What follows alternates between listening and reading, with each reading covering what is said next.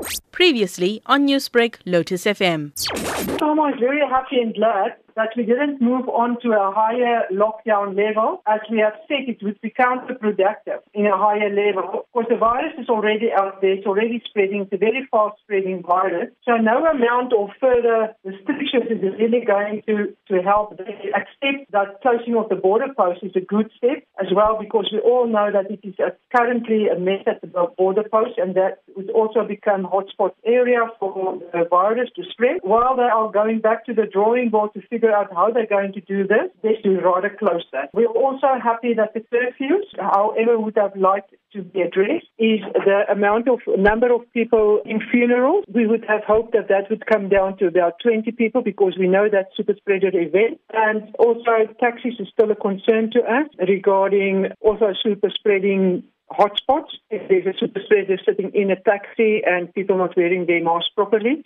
we would like that the strengthening of the healthcare system should uh, have priority. And that should stop because in the end of the day, it, that is the places where you will get your services and your treatments from is healthcare institutions. So we need to strengthen the healthcare in institutions to, so that they're not collapse. Doctor, speaking about prioritizing the healthcare system, in order to treat the sick, healthcare workers themselves need to be in good health. Now, the president has mentioned the vaccine and the rollout of the vaccine. Do you believe healthcare workers in the country should be vaccinated as soon as possible and take priority for this same reason? Yeah, it should have actually been vaccinated before the December, but the second wave didn't affect him so much, but now it is what it is. So at this stage, whether the vaccine is 100% effective uh, against the V2 variant doesn't matter as long as you vaccinate. But if you can vaccinate, we can hopefully um, lessen the spreading of the virus, especially in terms of mutations. So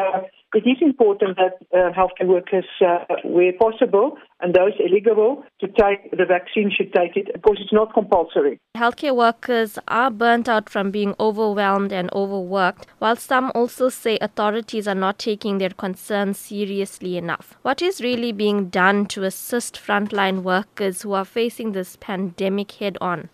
Very good question. We also would like to know because there's no incentives at this stage for healthcare workers, whether they're in public or private sector. Some also discussed that in the board meeting, and you know, but th- that's something that needs to be looked at because there's really no incentives going out there um, for these people who put their life in danger by working with these sick people. Newsbreak, Lotus FM, powered by SABC News.